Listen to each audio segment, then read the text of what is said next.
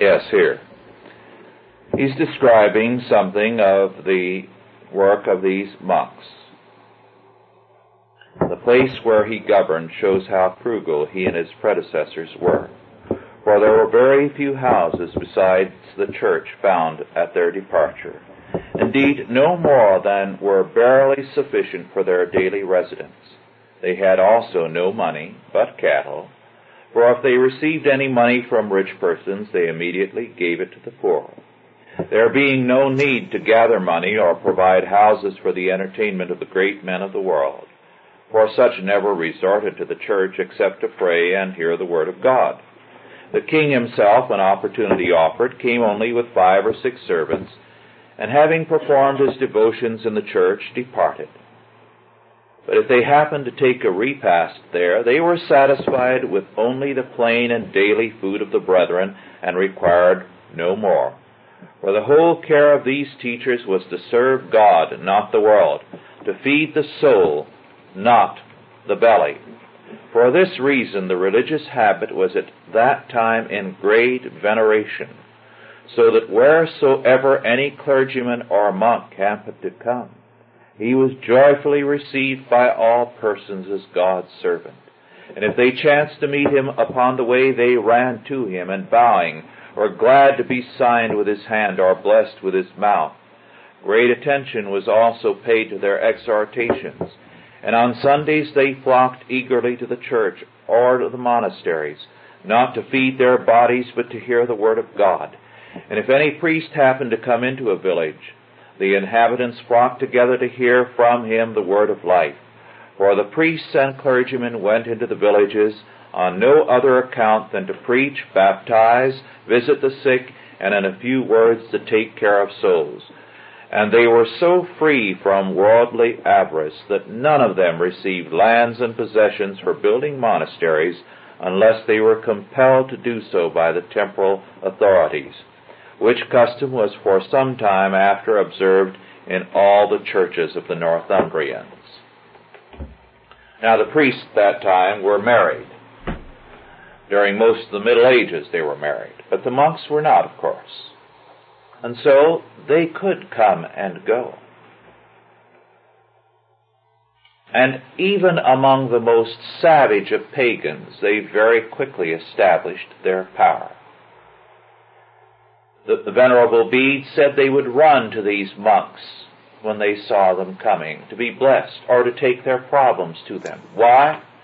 Because these men, wandering here, there, and everywhere, would apply the law of God to the problems as men encountered them, to the disputes among men. And as a result, their presence everywhere was welcomed. And any wealth they had was given for the use of the people.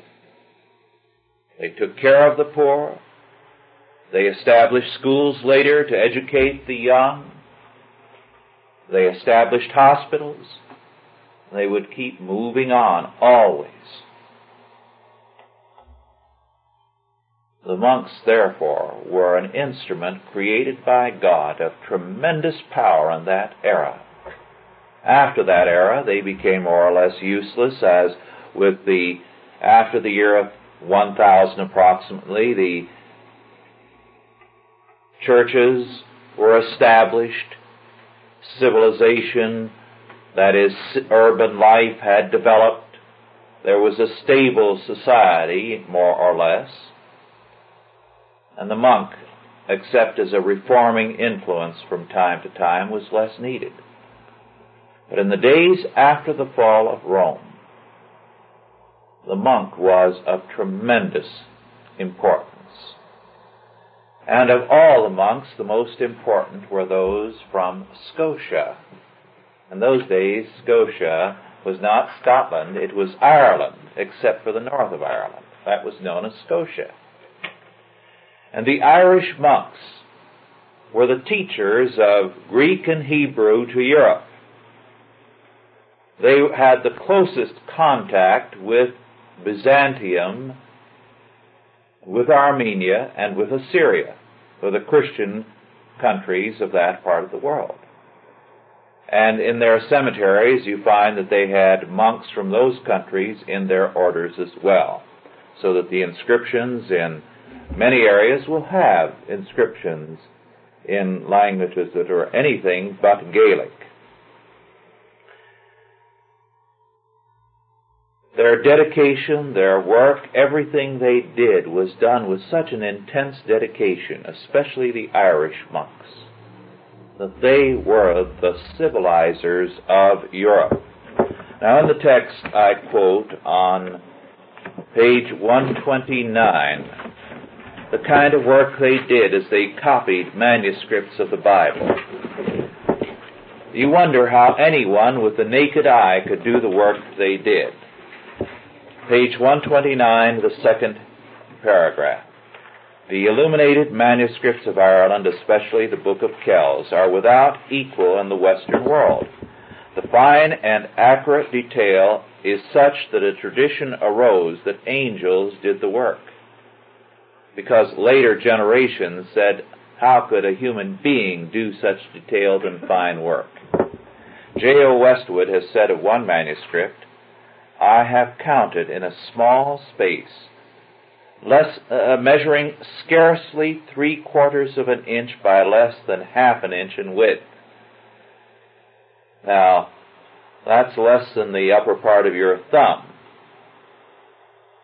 Not fewer than a hundred and fifty-eight interlacements of a slender, ribbon-like pattern, formed of white lines edged by black ones upon a black ground. Now consider the eyesight and the fine hand required to do that. This was the kind of thing that these Irish monks were doing. They brought a mastery to everything, whether it was teaching, whether it was missionary work, or whether it was the artwork in their manuscripts. It was almost unbelievable in its character.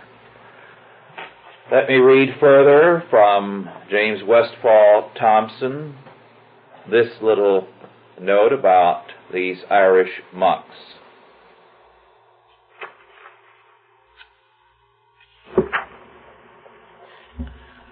What the Irish monasteries represented in this whole cultural development is well expressed by an American scholar. They were schools all the way from kindergarten to university, hospitals, hotels, publishing houses, libraries, law courts, art academies, and conservatories of music. They were houses of refuge, places of pilgrimage, marts for barter and exchange.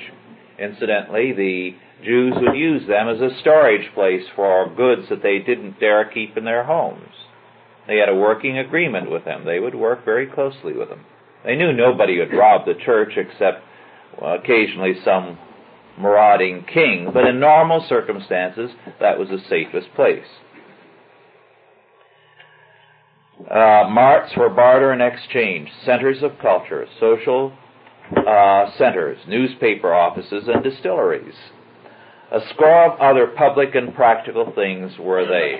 Garrisons, granaries, orphan asylums, frontier fort, post office, savings bank, and general store for surrounding agricultural districts. We carelessly imagine the early monasteries as charnel houses of cant and ritual, whereas they were the best oiled machines for the advancement of science, the living accelerators of human thinking, precedent to the University of Paris. Now, this is a very important thing to understand. And, of course, one of the weaknesses of man is that when man finds that something works, he thinks it's the only thing that'll work. This has been one of the weaknesses of the Church of Rome. It continues trying to make things work because they once worked. The monks were, in that period, the greatest instrument of their day. After the year one thousand, their importance waned. Since the Reformation, their influence and importance has been a minor one, in relationship to the amount of money that they have cost. Tracts were a tremendously important thing in the last century. And Protestants used tracts to remarkable advantage. And millions upon people, uh, upon millions of people throughout the Western world were reached with the use of tracts. But tracts don't have their same value today. But we still continue publishing reams of tracts. They have only a minor value now as compared to the last century. In other words, to be a pioneer, you have to recognize that in a particular age, a particular thing is necessary. So that if we are going to be pioneers in a time that needs reconstruction, we have to think specifically in terms of what is needed in our time. Otherwise, we're living in terms of the past. Today, one of the key answers is the Christian school movement. But we need to develop other answers in other fields to be pioneers for our day. The importance of the monks was all the more to be emphasized because many of the top clergy, as well as the rulers, were only nominally Christians. For example, here is a famous bishop, Gregory of Tours. Let me say uh, parenthetically first, one of the real problems in this era with regard to the clergy was simony, that is, the buying and selling of offices. This continued until fairly recent times. In fact, this was the problem in the Church of England after the Reformation. The monarchy made bishoprics and important deanships and the like political plums. So that many of the, uh, well, the overwhelming majority of churches in England of any consequence had as their deans or their rectors or their bishop a man who never saw the church. He was living in London and was very often a profligate man, morally derelict. It was a political reward for him. Now, because of this, the majority of the clergy of any consequence were worthless, and this is what Gregory of Tours said. He himself an indication that not all bishops were bad, but some of his portraits throw a glaring light on the life of Merovingian Gaul, what is now France. Salonius of Embrum and Sagittarius of Gap were a precious pair of bishops. They went about armed not with the heavenly cross, but with the helm and mail shirt of the world, and are said to have slain many of the foe with their own hands. These are direct quotes from Gregory of Tours. They passed most of their nights in feasting and drinking, so that while the clergy were celebra- celebrating matins in the cathedral church, they were calling for fresh cups and keeping up their libations. No word was there of God upon their lips, nor did they remember the order of the services. Not till the return of dawn did they rise up from the banquet. Then they put on soft garments, and all bedrowsed and sunk in wine, slept on until the third hour of the day. Nor did there fail them women with whom to be defiled. When they arose, they took a bath and lay down to feast anew. Leaving the table at evening, they were soon greedy for their supper again, which lasted until the morning light. Thus they did, day after day. Bishop Eunius Savannus was overmuch addicted to wine, and often was so grossly drunken that he could not stir a step. Then, he says, as late as the eighth century, Boniface complained to the Pope of the Frankish, or French clergy, quote, "Religion is trodden underfoot. benefices are given to greedy laymen or unchaste and publican clerics. All their crimes do not prevent their attaining to the priesthood, at last rising in rank. As they increase in sin, they become bishops, and those of them who can boast that they are not adulterers or fornicators are drunkards, given to the chase, and soldiers who do not shrink from shedding Christian blood. Because of this kind of situation, the monks in particular had an important role to fill. Feudalism was the life of the day, and I think perhaps the best way to define feudalism is again to turn to Thompson, and Thompson tells us, and I quote, "This process of decentralization, when completed, power slipping from the hands of the monarch into the hands of private persons, when monarchy had become little more than a name, is called feudalism.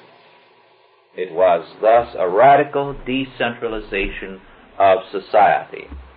The idea of sovereignty was virtually unknown. It belonged to God, not to man."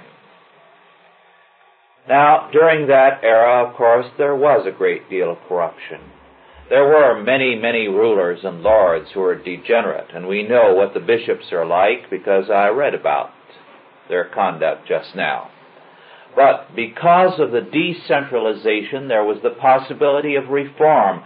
Whenever men gave their tithe money to monks or priests who were a reforming element, because of the tithe, the reform was constant, and there was progress. Now, one thing more before we conclude and have questions.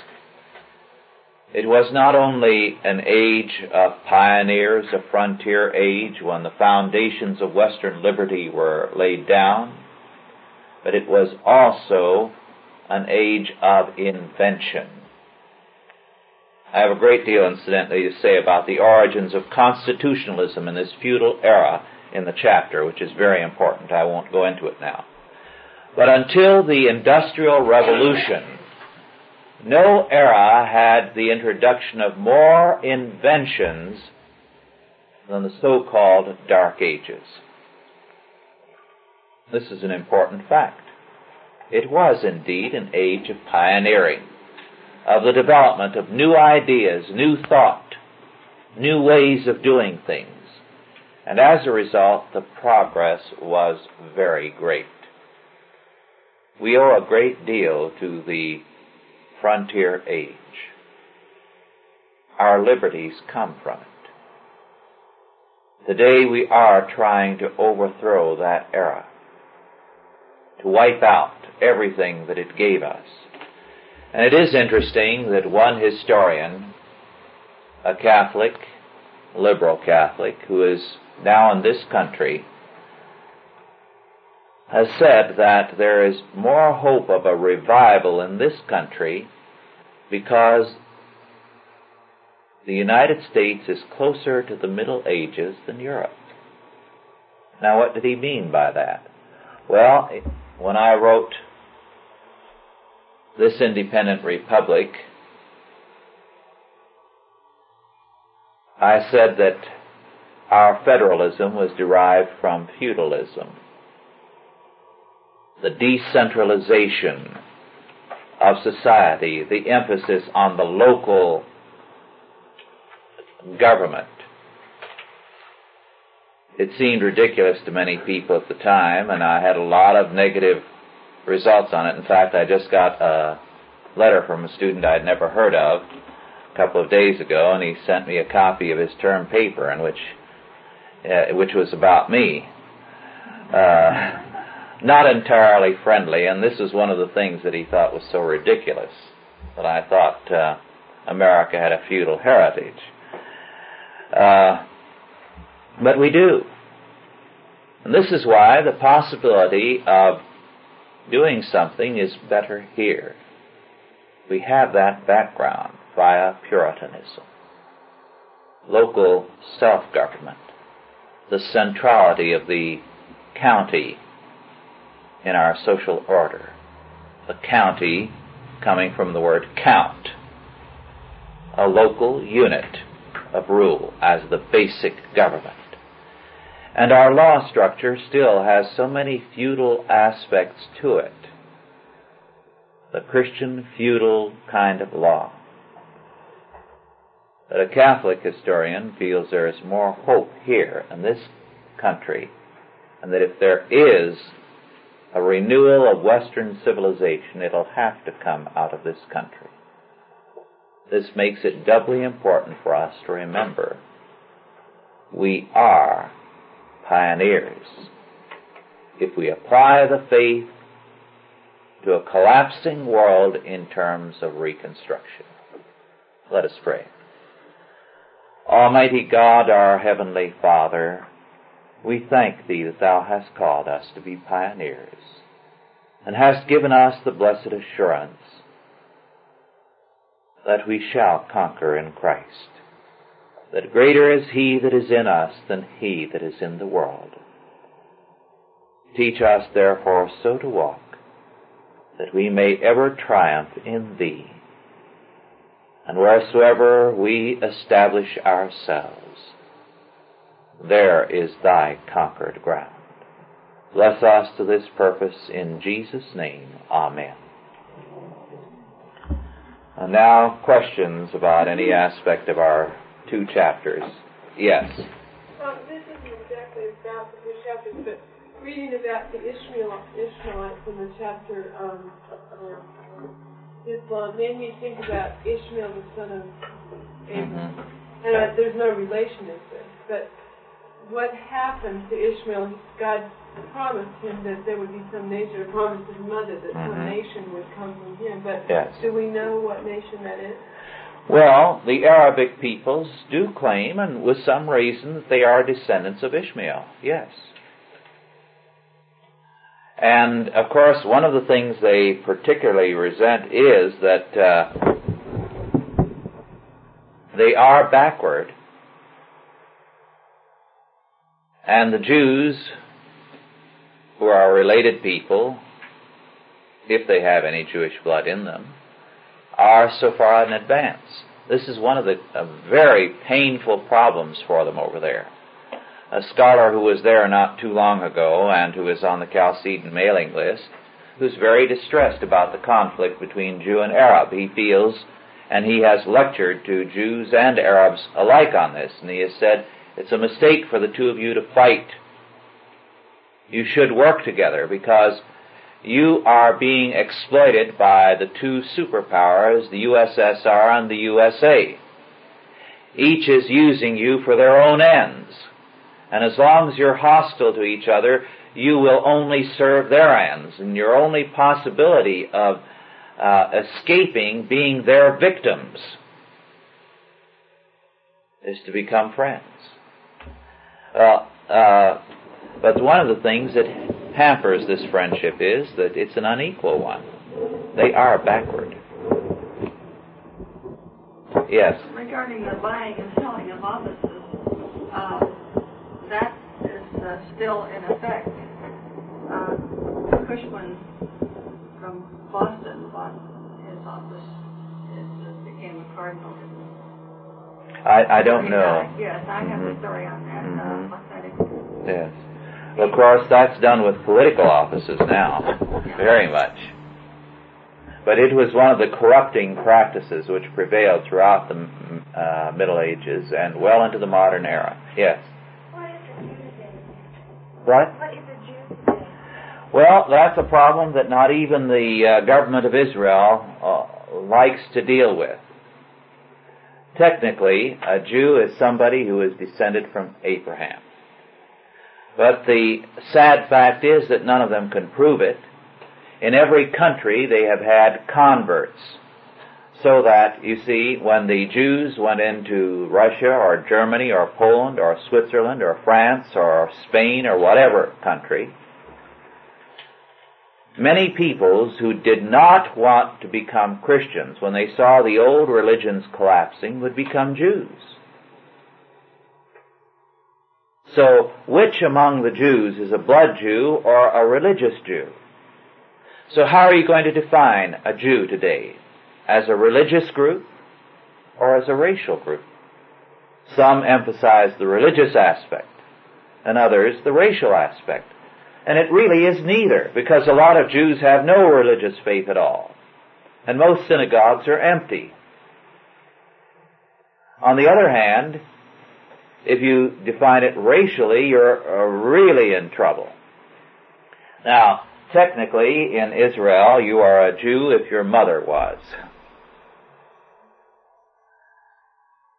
This has also led to some problems, because some are very bitter about the fact that because their mother happened to be a German who married their father, they are automatically not a Jew. But that is the law in Israel. And of course, it's uh, been the law for a while now in Jewish uh, communities everywhere, so that's technically true also here in this country. And yet the families don't like it, you see. So th- they have a problem. Shall we define it religiously or racially? And they can't really do either. My Western sister has a college Jewish. Young people got monotonous again. They couldn't decide. Yes. That's why I have. I couldn't understand what they were arguing. Right. Well, it's this. Shall we define it religiously or racially? And they can't define it either way, so they are in limbo, as it were. What is a Jew is an unanswerable question today. Yes? I would like for you to criticize some of my conclusions about the Jews there. I, I would like to think that the traders that were civilizing the influence in the Middle Ages were Israelites, and uh, that the Israelites are not Jews. I, I, I would like to think that that the Jews are the destructive force in civilization. They're the ones who crucified Jesus. And that, uh, I wonder if, uh, if, if one could justify that interpretation from the fact or not, that the, that the civilizing uh, traders that organized the cities of the Middle Ages were not Jews, but were Israelites, along with the people who feel that, uh, that Israel and Israelites uh, mm-hmm. are the Western people and are not the Jews who were the the uh, external religious, religionists who crucified Jesus and crucified ever, uh, mm-hmm. ever uh, true worship of Christ. That's the British Israelite position, which of course I think is without any foundation. And uh, the idea rests on the myth that the ten northern tribes were lost uh, physically. They were not. They were right there in Jerusalem and in Judea at the time that our Lord was crucified. They were the Galileans, the ten northern tribes. They weren't up in Denmark or in uh, England or elsewhere, as some have claimed. Now, there were Jews and Israelites scattered throughout India on business. So you could find them in England and elsewhere at that period. But these the traders were particularly Jews, because the uh, Galileans, or the ten northern tribes, had more or less become uh, indifferent to the law. And it was the Jews in particular who were faithful to the law and were the ones that applied it. We know a great deal about who they were. We have their documents. They were clearly Jews, refugees from Judea. Yes? Uh, what you do, you call that a myth, but they do have a lot of good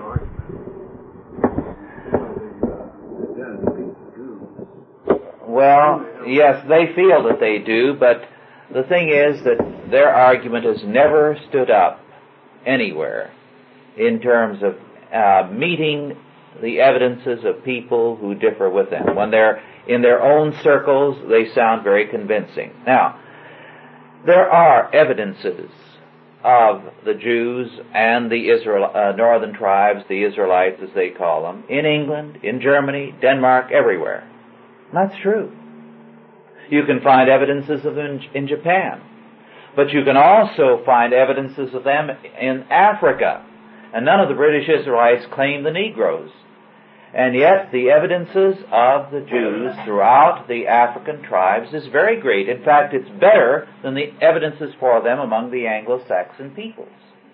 The uh, witch doctors of the African tribes almost certainly were Israelites. Almost certainly. They were a superior element. They, they actually are a hereditary group who to this, to this day are somewhat lighter of complexion. In, in spite of all the uh, breeding with others there. Well, do these identity, identity people claim that the Africans are theirs? No. You see, the, it proves too much. I can show you evidences that say any number of peoples could be found in any number of countries. For example, I'm an Armenian. You could go to Ireland and you find so much of Armenian, the language and uh, traces in Ireland, you could say they're an Armenian people. You could say the same thing for the people of Central Europe and Germany. Why, as a matter of fact, up until World War One, they were talking German, uh, Armenian in some parts of uh, Germany and Poland. And uh, Hitler's tank general, Hans Guderian, well, that name is obvious. Uh, it's Armenian, you see. For the same uh, uh, uh, case, you could take, say, the Germans. And you could turn up Germans uh, with uh, Genghis Khan and Tamerlane and so on. So it just depends on the case you're trying to prove. It doesn't make, you see, the Chinese Germans or the Chinese Armenians, because the Armenians are over there too. Any more than finding stray examples of these peoples in Europe, in the British Isles, makes them Israelites. For example, one of the points they make, the identity people, is that the Scythians, S C Y T H I A N S, or ostensibly one of the tribes, uh, Issachar, Saka peoples, Scythians. And therefore, uh, the Scythians, as the tribe of Issachar, went through Russia, up through Germany, and wound up in Scotland and England and so on. Well, first of all, you very definitely can trace the Saka peoples, the Scythians, into Scotland, wandering groups of them. They left their marks in the language very definitely. No mistaking that. They've left relics from, oh, outer Mongolia and inner Mongolia all the way across Scotland. People in those days were nomadic, you see, and they moved around more. They were an advanced people. Their gold uh, uh, sculpture and all that's been uncovered in some places in Central Asia is fabulous. But the case breaks down, first of all, and that the people of Scotland, in spite of the influx of Scythians, were not Scythians. Some of them came in and were incorporated. Second, the Scythians were not the tribe of Issachar. They were a separate people of whom we have record long before the so-called ten tribes were lost. So you see, by taking these linguistic uh, uh, coincidences, Saka, Issachar, they make a case which seems very reasonable to people, like uh, Britain, supposedly coming from Berit, covenant. So uh, the British man is the covenant man. But these are just coincidences of words, and you can find these coincidences in various other languages all over the world. So the case is, is simply weak when it is examined by scholars. Uh, may I just ask you this follow-up question? In regards to Pro and Con, mm-hmm. I appreciate what you're saying.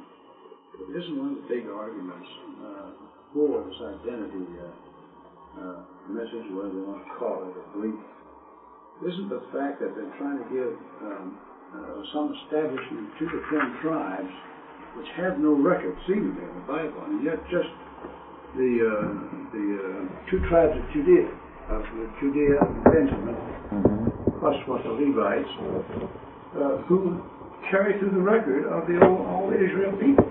For some reason or the other, only those two tribes carry through the record of all of Israel. Yeah. This is, well. No, that's not true. Well, uh, the, what we know is the Jew. Mm-hmm. It comes from these two tribes. No, uh, no, because you see, in the New Testament, you can encounter people. If you go through and check the references to the Israelites, you find people of these various tribes. Simeon, Benjamin. Saint Paul was of the tribe of Benjamin. All right. You can find Levi. You can find Dan. You can find all various peoples identified with these different tribes. But most of the time, these other peoples are called simply Galileans, the northerners. Yes, but here they were separated from the old Israelites. As you're pointing out, they were separate tribes. But for some reason or the other, the history of what we call the Jew today has come from those tribes, definitely through uh, the ages. Wherever they've gone, they've never, for some reason or another, haven't tied them to other tribes. And the remaining uh, ten tribes were seemingly lost or scattered. But just to those in the southern end. Now why? This is the thing. Oh, well, very simple. During the so-called Dark Ages, most of these Israelites either became Judeans. That is, they united themselves as Simeon and had done and Benjamin had done centuries before. You see, Simeon had just moved south and became a part of Judea. And these northerners either united themselves or they just dropped out and became pagans, totally.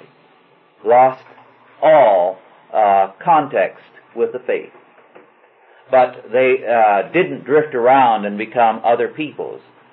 And the idea that the Anglo-Saxon peoples are descended from them is a myth.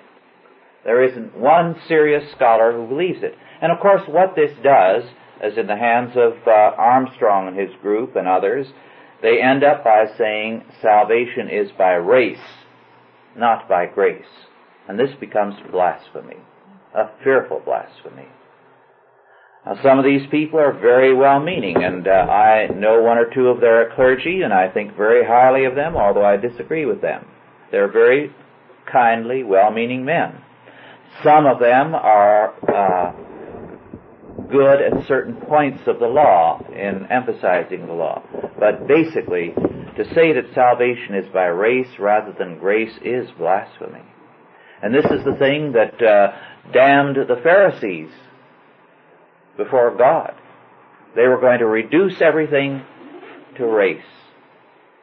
And actually it was a theory in our Lord's day that the Pharisees propounded that the uh, merit of Abraham was such that any Jew to the end of time, any Israelite to the end of time, let me say, if he called upon Abraham's name, would be saved. Because the works of Abraham were so great, they would save every Jew and Israelite to the end of time. Yes? Would you uh, give us the name of that uh, reference that you were using there, the red volume? Oh, yes. Uh, this has been reprinted. It's uh, James Westfall Thompson, An Introduction to Medieval Europe, three hundred to fifteen hundred. James Westfall Thompson and Edgar Nathaniel Johnson, but it's basically Thompson's work. See, we have time for just one or two more quick questions. Someone who hasn't yet. Well, is Israel today, uh, is she more in a communistic condition and what's the religious life now? It's a secular, socialistic state. It is socialistic. It has no religious position, and this is why the Orthodox Jews weep at the Wailing Wall. Because Zionism should mean a religious stand. It should stand for the city of God, and it's a secular, socialistic state. This is why the Jewish man doesn't want to be deported back there. I don't know anything about that. Yes. Right. Oh, didn't they keep a careful genealogy on Christ up to the New Testament? Yes. There is no no longer any need for this genealogical right. Um, interest. Right. Is that what Mormonism does? Yes, Mormonism, you see, is a kind of Phariseeism, and it is related to British Israelism, and uh, it again makes salvation a racial matter. This is why they're having problems with uh, the Negro situation, because they hold that a Negro cannot be saved.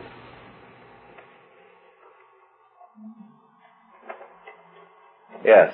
Well, I'm not uh, concerned about racism being a source of salvation, but I'm concerned about particular people have, who have done more to, to destroy Christianity than any people, uh, gathering an aura about themselves of, the, of being the carriers of Christianity or, or the uh, or the heritage of Christianity. And, uh, I, I think that's the issue. And then you mentioned the Talmud. I, I think that Talmud would be a hideous Uh, declarations against Christ, and uh, I think this is the point of those that are, that are trying to define Israel as an identity apart from Jewishness, that, that Israel and, and the people of God and the people of Abraham uh, being um, those who worship God and, uh, that are not Jews, and not, not, not as a racial thing, but as a as a, as a separation from a from a race that would uh, try to appropriate the things of Christ to crucify Christ. Uh, it doesn't make much sense to me, because if uh, you want to say, yes, the Jews today are a secular, humanistic people, well and good. But why do you have to try to create a uh, mythical Israelite when what God says emphatically in His Word, that the Israel of God is the people of God who believe in Him? Now that's all we need. So why do we have to try to find a bloodline back there as though uh, blood meant anything? This is to become a Pharisee. This is why Mormonism, uh, British Israelism, is a kind of revived Phariseeism. It emphasizes race. And it does lead to a deformation of the gospel. We don't need that. We have the truth of God, the Scripture. So why do we have to try to hunt up uh, some mythical Israelites who are non-existent and try to trace our ancestry to them? Well, it's the Jews that are race conscious, is it not? And they usually of course they are, but do you have to be? No, but uh, we can we can point out that they are not the carriers of our Christian tradition. They're, They're not claiming to be. They do when they claim to be. Well, our answer to that is that the sons of Abraham are those who are the sons by faith. That's our answer. All right. Why do we have to go into the racial question? We we become guilty of the same thing. Most people who oppose the Jews end up by becoming no different than the Jews. Can't you criticize them without the racial question? I can. Yes. My father was Lebanese, mm-hmm. My mother was German. Mm-hmm. And those aren't really the two races that the Jews are really opposed to, only Lebanese mm-hmm. Arabs. Mm-hmm. But I don't in, uh, involve that racial thing at all when I criticize them. As this man pointed out, I don't think there's a group anywhere today that's trying to tear down Christianity more than the Jews. As well, I would disagree with that. I think the group trying to tear down Christianity more than anyone else are the clergy, the so-called Christian clergy. They're the ones who are doing more damage, uh, in, say, in the last ten years than uh, the Jews and Muslims have done in the past two thousand. When you consider what the clergy are doing, how they're taking the name of the Lord in vain, how in the name of Christ they are teaching the new morality. When uh, what I cited a few weeks ago, a professor not too far from here in a major educational institution said, on our campus, it's the religious centers